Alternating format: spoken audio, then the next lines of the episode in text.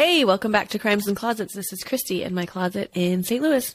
And this is Beth in my closet in North Carolina. Happy Monday!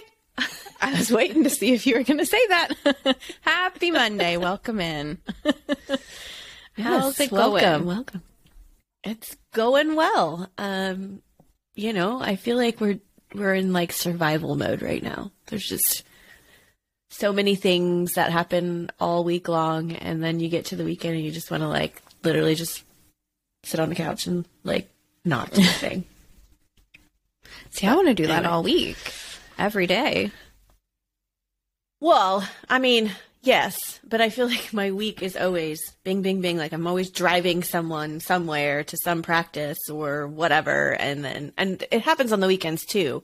But clearly, you've got like more time all day. But anyway, True. speaking of driving everyone places, I have a, a little a little ditty for you.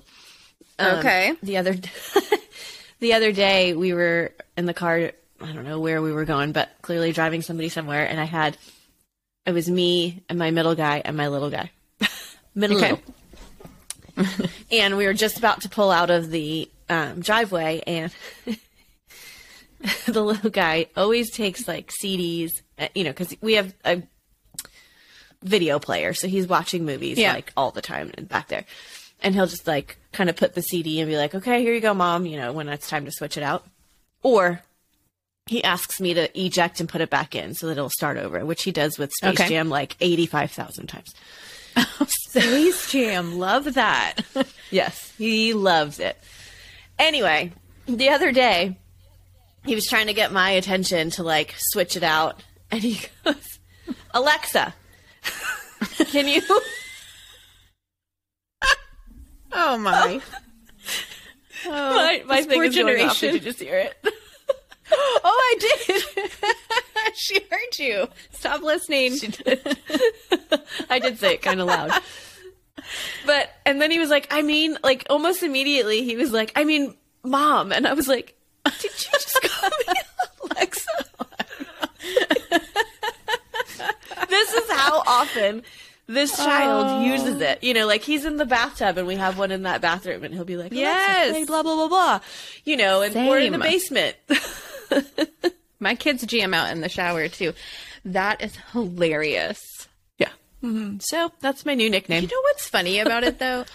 Uh, well, I, and I tell my kids all the time because you know when you have little ones, it's mom, mom, mom, mom, mom. You know, just like twenty times a day, and I'm like, can you guys just like pick another name for me, just for like one day? Just don't Right, call me yeah. mom a hundred times a day for one day, and they're like, what do you want us to call you, banana? And so every now and then they'll be like, banana. so maybe it will be nice to be referred to as somebody else. yes, it's, No, it's possible. That is so funny. I would die. That is hilarious. I think I think um, two of us. Well, we all did, but he kind of stopped laughing after a while. We, I was laughing easily for like ten minutes as I was driving because I kept like remembering and just start laughing all over again. I was like, seriously, That is the most like generational thing I've ever heard. like, what I know. time to T- I remember. I remember when I was little, I'd accidentally call my mom like my teacher's name or something, or I'd say mom to my teacher. You know, like Right. because those are the things you're saying, people you're talking to all the time. But yep, Now it's the other family member that's not real. yeah, yeah. But she tells Anyway, jokes and plays so- music and gives us the weather and our horoscopes. So she's pretty great. she is pretty great. so anyway, Um, also pretty great. What we wanted to update you guys on in our life that we're doing is Christy and I are watching a show together, which we do every now and then, and we are watching Mm-hmm. The Watcher. yes, it's bananas. Yes, no, just kidding. Uh, um, No, I'm sorry. Did you? So you were the one that told me we should watch it. Did somebody else tell you to, or did you just like yeah. see it on Netflix and say, "Okay, we've got to do this"? no, a couple of people wrote me specifically, and I think maybe somebody might have written on the podcast Instagram or something that we needed to watch it, but it was like three or four people in a row because it just came out on like the 13th Mm-hmm. of October. And so it was like the 15th of October, a flood of like, you got to watch this show. You got to watch this show. This is, you know, this is a new show. Have you watched it yet? People binged it in like days. So finally, after like the third or fourth one, I was like, all right, we've got to watch the show. Let's just watch it together. And so we're so funny. Yesterday, we're like messaging, and I'm like, okay, I'm watching episode three. And then Chrissy's like, shoot, I can't watch it for another hour. so we're like trying to coordinate. And then she, we're watching it last night because then I needed to catch up. And she was like, Are you going to keep going? I was like, I can't keep going. It's late my time. I got to go to bed. She's like, Well, I'm going to keep going. I'll catch up tomorrow. Don't worry. So it's crazy. and we don't want to stop. No, I want to just keep going. I have two, two left, I think, because there's seven, so I have two left. Well, so me too. No, I no, I have three. So I got to get caught up to you today. Yeah, Gotta go. I'm very well. to go watch- Gotta go go. I guys. have I'll talk to you later. You finish this and show yourself. Yeah. You know what's I have a funny feeling- though to bring it full circle is there's there's something Sorry. about um me watching The Watcher that sets off an Alexa in my house. really? Yeah, I don't know uh, like what it's like one of the people talks apparently in a she thinks they're talking to her and so I'm watching it and you know it's like kind of spooky and haunted. And I was watching it yesterday and then all of a sudden Alexis from my kid's bathroom was like the weather in North Carolina today is and I was like, "Oh, stop listening." I wasn't asking you anything, girl. Yeah, that seems a little strange. It's happened several times. anyway. Huh. That's really weird because I listen or I watch right here in the living room and there's one so and I haven't had that happen. So, hmm, interesting. Well, well, maybe my house is haunted. I will go sage. yeah, you should.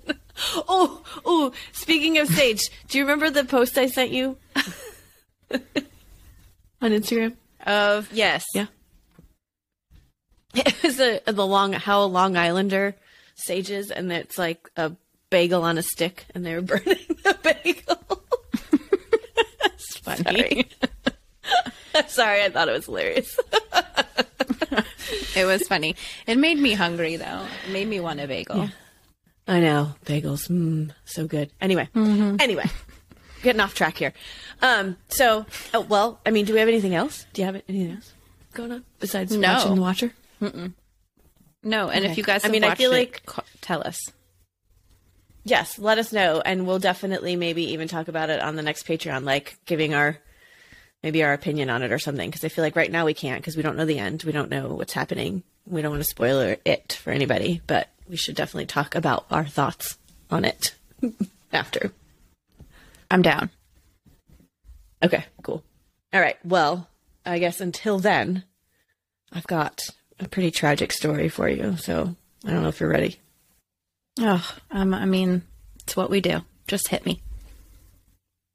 Alexa, Okay, tell me go. the case.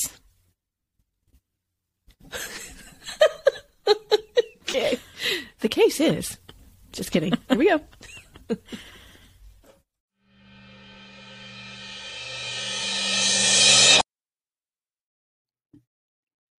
This case was a suggestion from our friend Jackie on Instagram. And she happened to live in San Antonio and remembers this case when she was little growing up. So that's Okay. why that's why I decided to do it. And just be warned that this case is an unsolved case. We all love those. Yeah, and it's in Texas. It is in Texas. Oh, I love Texas. I know you love Texas, but it's a kid, so you probably wouldn't have loved it. Oh, this one. good grief! Yeah. So, An anyway. unsolved kid case. Mm-hmm. No, yeah, thank I know. I'm sorry. So this is the case of Heidi Lynn Seeman. I had never heard of it, so um, and it's kind of like it's a it's a weird case um because there's just not a whole lot of stuff out there about it, but I don't know. I feel like it could be solved. So let's get this out Hmm. there. Maybe some someone will call in when we put a number Cool. out there. I don't know. Okay. So Heidi was born on November 16th, 1978 in Grand Forks, North Dakota to Teresa and Curtis Seeman. She was their second daughter. Heidi had an older sister named Heather who was 2 years older than her. Curtis was kind of like my family actually. it's like Yeah. almost the same like any Two girls. Curtis was yeah, two girls. I was in 78. My sister well, she was 2 years 8 months older than me, so, so just so you know to be exact. I was going to say, just vaguely. People ask us, how far apart are you? I'm like, two years, eight months. I don't know. Weirdo. So, anyway. Curtis was in the Air Force, and although it is not stated, I believe that he was stationed in Grand Forks. Um, and I don't have a timeline of when they moved, but they do end up moving to San Antonio, Texas, where he is also stationed during this time with the Air Force. He was a senior Air Force Master Sergeant in the Military Personnel Center at Randolph Air Force Base. Not that that's important, but there's apparently a ton of military bases in Texas. I had no idea. I mean, maybe that's like well known, but I had no idea. Heidi was said to have loved life, loved her friends, and was a pure joy to be around. She went to Stahl Elementary School, where she was on their jump roping team. oh, me too. Me too. I did. You had a jump roping team? Yes, we did. And I was so good. I legitimately never knew that schools had jump roping teams. I'm telling you, it was like 80s life to jump rope. Well, I, I, used know to I jump to, rope all the time. Well, I did too, but like I didn't know there was a team. well, we didn't Yes. have teams, I have to say, unless I just was oblivious. But anyway. Yeah, we definitely did. And we were good. And we had competitions and we did tricks and we had t shirts. It was did you awesome. double dutch too? Yes. Did you see Um, yes, I know. I I know how to do that. Yes. I do not. I, well, no, I don't think I've ever done it. I think I've tried, but I don't think I've ever successfully done it. I'm going to bring jump roping back. I'm going to bring it Do back. Mark my Do it. words. Okay. Bet. All right. I believe you. Bet. okay. All right. So she was on the jump roping team. She had many aspirations, including being a writer, a veterinarian, and an artist. Clearly, she's a typical kid who's just like, I want to do this, and I want to do this, I want to do this. You know, so she's Mhm. she really hasn't made her mind up yet, but she has like, wow, I could do all of these things. So on August 3rd, 1990, just as summer vacation was about to wrap up, Heidi went to her friend's house to, for a slumber party. The plan was for her to walk home the next day and her she was supposed to be home by noon the latest according to her parents. Teresa and Curtis were out working in the garden that morning and around 12:30 they were wondering like, "Oh, wait a minute. It's 12:30. She's not home. That's not like her. Let's, Mhm. you know, go give the other family a call and see what happened." So they call and they were told that she had left just before 11 o'clock to walk home. And from what I can tell, because I mapped this, it was about a 15 minute walk from the one girl's house to the other. It was just under a mile. And Okay, her so she should have been there. Yes, she should have been there. I mean, even if you like dilly dally a little bit and you're just kind of like walking real slow, if you left just before 11 and it's 12:30, it, sh- it should not take you an hour and a half. I mean, at most Right. maybe 45 minutes, right? Yeah.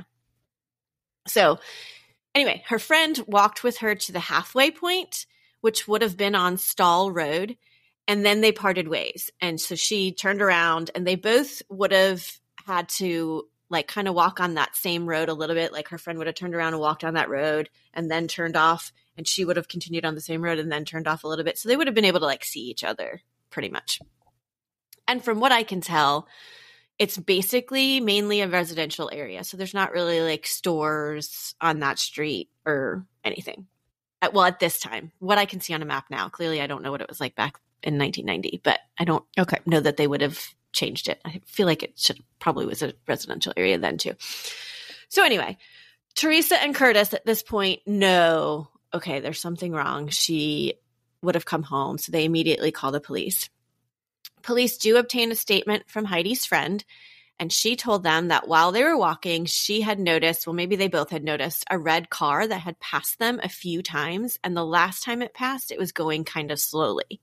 Hmm. She described it, yeah, as a shiny red car with tinted windows and a white stripe down the side. She said that there was a white or Hispanic man that looked to be about 30 to 40 years old with short, dark hair and a thick, dark mustache. So she got a good description of the car and the driver. She did. She 100% did. And, but also, like, I feel like in the 90s that, like, described every guy. Like, Well, true. Dark mustache, like, dark hair, maybe. I don't know. But, but she did. She did get a good description. She also mentioned that they had seen a boy that they both knew riding his bike on the same path. She said they walked halfway, and then when they went into their respective directions, not long after she had turned around, she, or like turned and started walking in her direction, she turned around to look at Heidi and she was gone. So she, you know, just was walking, turned around. Hey, there's my friend. Nope. Friend's gone. So immediately, the entire community gathered to help look for Heidi. They had tracking dogs, helicopters, and horses. I didn't. Okay. I, I feel like this might be the first time we've heard her horse in the story. no, no. We've No? had some searchers on horseback before, like in wooded Oh. areas and stuff like that, and parks and different places. Yeah. Oh, well, that's true. Okay. Okay. Well, they had horses too. The police learned that although Heidi was very sweet and kind, she was well trained in stranger danger. I believe I read or heard somewhere that she had actually taken some sort of like class in it and had been so well trained that she was at a level that she could train other kids in stranger Oh. danger. Yeah.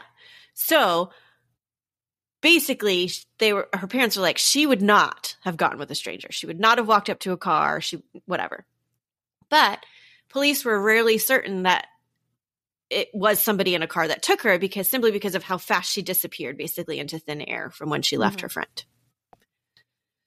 So major robert eric duncan who had been curtis's supervisor at the air force base immediately jumps into action shows up at their house and was like hey let's get some search parties started. Let's let's figure this out. Let's find her. So he helps her. So after several days of searching and no leads the mayor on august 11th declares it find heidi day Wow. yeah i mean that this is like a This is what I'm talking about. Texas. I love Texas. yeah the community i mean including the mayor clearly um and, uh, and at that point they believe that they had that day at least 8000 people searching for heidi over a 1200 mile area so it was like whoever was like in the reach of that find heidi day was like out somewhere looking Wow. yeah it's pretty amazing they even had nba players from the san antonio spurs that were helping with the search and they were like on news art you know um little clips that i saw online and it was just like we just want to help out but i think it was um yeah david robinson and willie anderson i recognized a face i just don't recognize those names but i did Yeah. recognize uh, david robinson's face That's so neat. Man, I bet It was- whoever yeah. has her was sweating. Yeah. Uh yeah, probably. hmm for sure. So it really hit this whole community really hard. Oh, even the local grocery store. Well, I don't- I know I call it a local grocery store because I think it's like a Texas-based one. HEB. I don't know. I've never heard of it. But anyway, they put up a $5,000 reward for information that would lead to Heidi's safe return. Nice. And also just parents at this time. I mean, you remember, this is the 90s. We were just like allowed to just go and do and whatever. But the parents in this community were like, nope, I'm not letting you guys out of my sight. You can't go. You've got to be home by a certain time. You know, they were really cracking down on their kids because they were scared. They're like, this doesn't happen here. What, what's happening? Right. So during the time that Heidi was missing, her family did get some prank calls from people that were saying that they were the one who took her or that they had killed Heidi and they were going to come back and kill other members of the family. Oh, Unfortunately, yeah. Isn't it? Isn't that awful? Just, I mean, why? No reason. There's no reason for you to do this. Don't do that. Especially And of course to a family that's hysterical already. I know. And you're impeding this investigation because clearly they're going to like take them seriously and look into it. And so now you're using resources and then they Mhm. find out that they're prank calls. And they're all false claims made by juveniles. Hmm. So apparently, the, according to all the stuff that they were found and dealt with, but it's just sad that they think that they should act in this way. And unless you have real information for a family, stay out of it. Like just leave it alone. Yeah, pray for them. How about go help search? Yeah, exactly. Be a Yeah, good Get your human. butt out there. Ride your bike and look for Heidi. So weeks go by and they have no leads, and Heidi is nowhere to be found. Then on August 23rd, 1990, seven year old Erica Botello was outside playing in her apartment complex, which they made it seem to be a lot closer in some of the articles, but when I look, looked at it on a map, it looks like it's like 25 miles and it's like on the other end. Like where Heidi lived, it was a little bit north of like San Antonio, like downtown San Antonio. And this is like south and west, or yeah, south and west of San Antonio. So about 25 miles away. Her father was outside with her and ran inside for a minute. And when he came back, Erica was gone. And Oh, when no. police came to, que- yeah. And when police came to question others in the complex, there was another seven year old neighbor that was looking out her window watching Erica play. Could you imagine? She's like, I'm not allowed to go outside, so I'm going to watch this little girl outside playing. so Oh. sad. Um, anyway, she saw her talking to a man, but then she walked away from her window to go do something or whatever. And when, and she heard a scream, because I guess her window must have been open, came back to the window, and both Erica and this man were gone. So there's that. That's happening 20 some days later. He- Heidi's family rallied around Erica's family to try and support them and help them in their search because they knew what it was like to have a little girl all of a sudden just vanish into thin air. air. So Yeah. They came out. Scary. I'm scared for them. It is scary. I know. I know. Me too. Well, you have a reason to be. So, on October 25th, 1990, a man found the body of a young girl on a rural country road in Wimberley, Texas, which is about 60 miles from Heidi's home and two counties away. The body was so decomposed that they could not identify her, but she was later de- identified to be Heidi. No. Yes. Less than 24 hours later, on August 26th, an 18 year old airman was completing basic training nearby and he was down in a storm drain where he came across the body of seven year old Erica. And he was so taken aback by what he saw that he like backtracked out of that storm drain and like ran to get help. And she was only yards away from her house. Found. Oh my gosh. Mhm. Now that's three days later, and clearly this is weeks later for Heidi. So Erica Right. was found rather quickly, but the medical examiner that worked on Heidi's case said her body was so decomposed that they cannot definitively state the cause of death, and but it's listed as a homicide. And based on how they found her and they believe that she was strangled or suffocated by a gag that was also found near her remains. she was likely killed within 48 hours of going missing. She was not wearing the clothes that she was last seen in. She had a long sleeve nightgown on and no underwear. I don't know if it was a nightgown that was hers or not. That was mm-hmm. not stated anywhere, but I know that she was not wearing what she had been last because she didn't walk home in her nightgown. Right. There was a brown sock with duct tape found near her, which they assumed was used as a gag.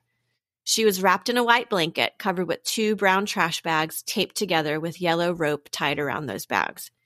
They were unable to determine if she had been sexually assaulted. Her wrists were tied with rope behind her back, though.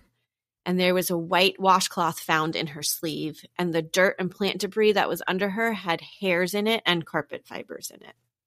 Oh my. That's horrific. This poor baby. Yeah. These poor babies. babies yeah um and i do know that it was stated in a few places that um erica was also found with her arms bound behind her so anyway but there's there's not a whole lot of information on erica's case it actually has been stated that the family i mean although initially coming out in news on news um, programs like asking for her safe return since has basically not really wanted it out in the media and just wants it to be kind of left alone and doesn't want it to keep being brought up. So there's not a whole lot out there, but in everything that you read, both of these cases are talked about in the articles. Hmm. So that's why I Okay. decided I needed to mention it. So they do have connected them. They actually have not connected them. Okay. so yeah. Um, except for the fact that Heidi's parents really jumped in to try and help Erica. And then days after the two girls were found, the families had joint funerals for them. So Wow. Okay. yeah. Yeah. So it, I feel like it was just connected because the families grew close during this time. But Hmm. and I feel like initially they did think maybe there was a connection because it two young girls, how many, many miles apart, found bound, whatever. But as I'm about to say, the cases were determined to be unrelated at some point. Hmm. I'm not sure of the details of this, why they found it unrelated, but it is stated multiple times, and police just want to solve both of these horrific crimes.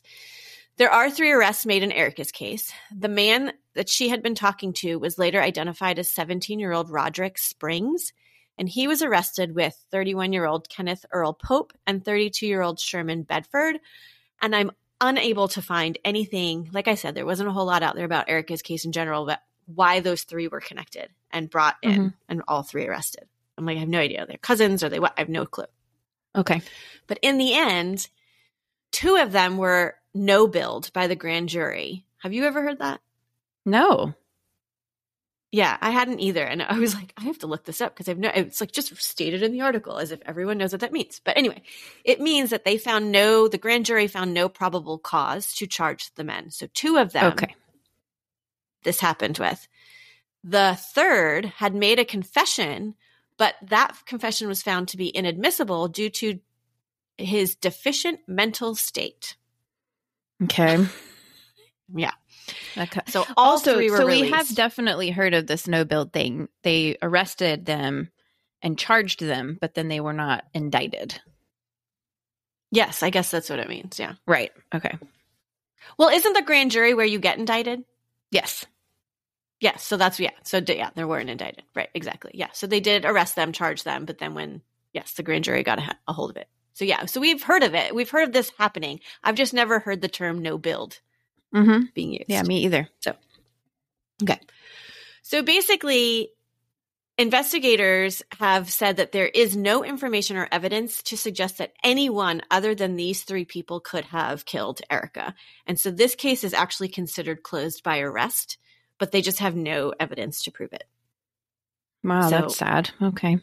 What I'm gathering is that they're no longer looking into it. They know that this maybe, I mean, unless they're just trying to gather that evidence, but they're not looking into anybody else. They believe these are the people that did it and they just don't have any way of proving it. Okay. So now let's go back to Heidi's case. There were two suspects that investigators looked into, and the interesting part about this case is the one one was looked into by the San Antonio police and the other was looked into by the military. So the police department and the military did not agree on who did Okay. committed this crime. So Major Robert Eric Duncan became the prime suspect in the military's eyes. Oh, he Yeah. was a military man. Yeah, he was Curtis's superior, like uh, supervisor. Wait, he's the one who came and was like, I got Mhm. this. Oh. Yep, I got you. Let me help you out, whatever. Yep. And San Antonio Police Department and Hays County, which is the county that like Heidi was found, found in, they had separate open cases for it because one she was found in and one she lived in or, you know, she was taken from. And neither one of them ultimately believed that he had had anything to do with it. So they like dropped that, dropped looking into him. So, anyways, well, the military basically thought he was guilty because of how quickly he inserted himself and inserted himself in all aspects of the case. And so they Mhm. felt like, hmm, this seems a little suspect that he wants to be around everything. The other reason was because someone else that worked with them had said that they heard Major Duncan threaten to get even with Curtis over a dispute at work. Apparently, complaints had been made against Major Duncan and the work uh, and the work environment that he created. So this led to him being transferred to another base. His last day at Randolph was August 3rd, the day before Heidi went missing, and the first day that he was supposed to report to the new base was August 6th. So he had those like 3 days there where he, you know, was not like he wasn't on leave. I'm sure it was just like a weekend, but interesting that it happened right when she Hmm. disappeared. That is interesting. But that seems a little bit dramatic for him to be like, we're having work problems and not getting along, so I will kidnap and murder your daughter. Yes, it does seem like a big stretch. Right. I'm not saying either way. I'm just saying like I don't think I mean I have had bosses that I've not gotten along with and I don't think they would murder my children, but No, exactly. But the complaints were um, in the work environment that he's creating. So I don't know if maybe he's like an angry person and he, you know, that's why they're jumping that's to it. true. I don't n- know specifics on why he. It had to be something serious for them to say, well, you can no longer work here and we're moving you. Not serious enough to kick him out of the military, I guess. But right. Got it. Also, he had a car that matched the description given, and he matched the description of the man driving the car. He had a, Yes. a creepy mustache. Did have a creepy mustache. oh man, and a car with a pinstripe. yeah. So, Curtis, Heidi's dad, was all for the military proceeding with looking into Major Duncan because clearly he just wants, eh, you know, his child's murderer to be brought to justice. So, and he clearly no love loss either. I mean, granted, the man helped, but there was obviously issues between them at work. So, anyway, uh, And that's weird too that if there were issues and he did get him kicked out of his post or his job or whatever and moved to a different place, you would think that that guy would be like still keeping distance. So that is weird that he did come in like a white knight. I'm sure that Curtis, the dad, was probably like, "What are you doing here? We're not friends."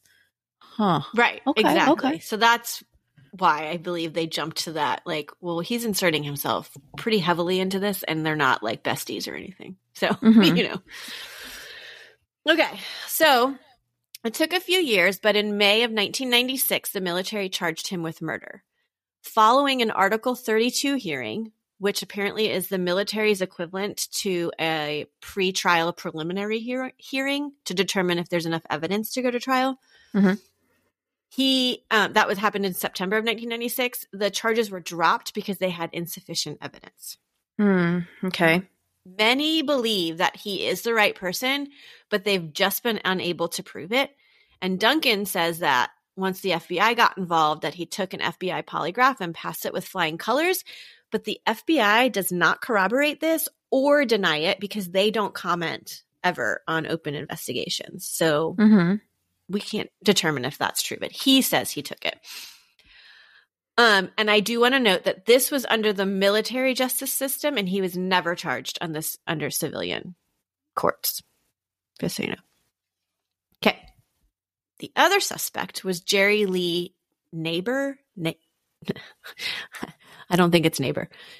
Nabor. N A B O R. N A B neighbor. It is neighbor. Yeah. It That's is I neighbor, say it. but I, yeah, he's not. He's not a neighborly person. Oh. Um, he was the guy that the San Antonio Police Department liked for this case, and there's very little about Jerry out there. But he had been arrested before for drugs, and his car also matched the description given. But he was cleared when DNA tests came back negative to matching his. So Wait, wait, wait. I, we have DNA? I I know. This is what I'm talking about. Like, there's not a lot out. So I'm like, so is there DNA that matches Major Duncan and nobody's saying anything? But how do they not have that to like prove that he did it then? Or is it inconclusive?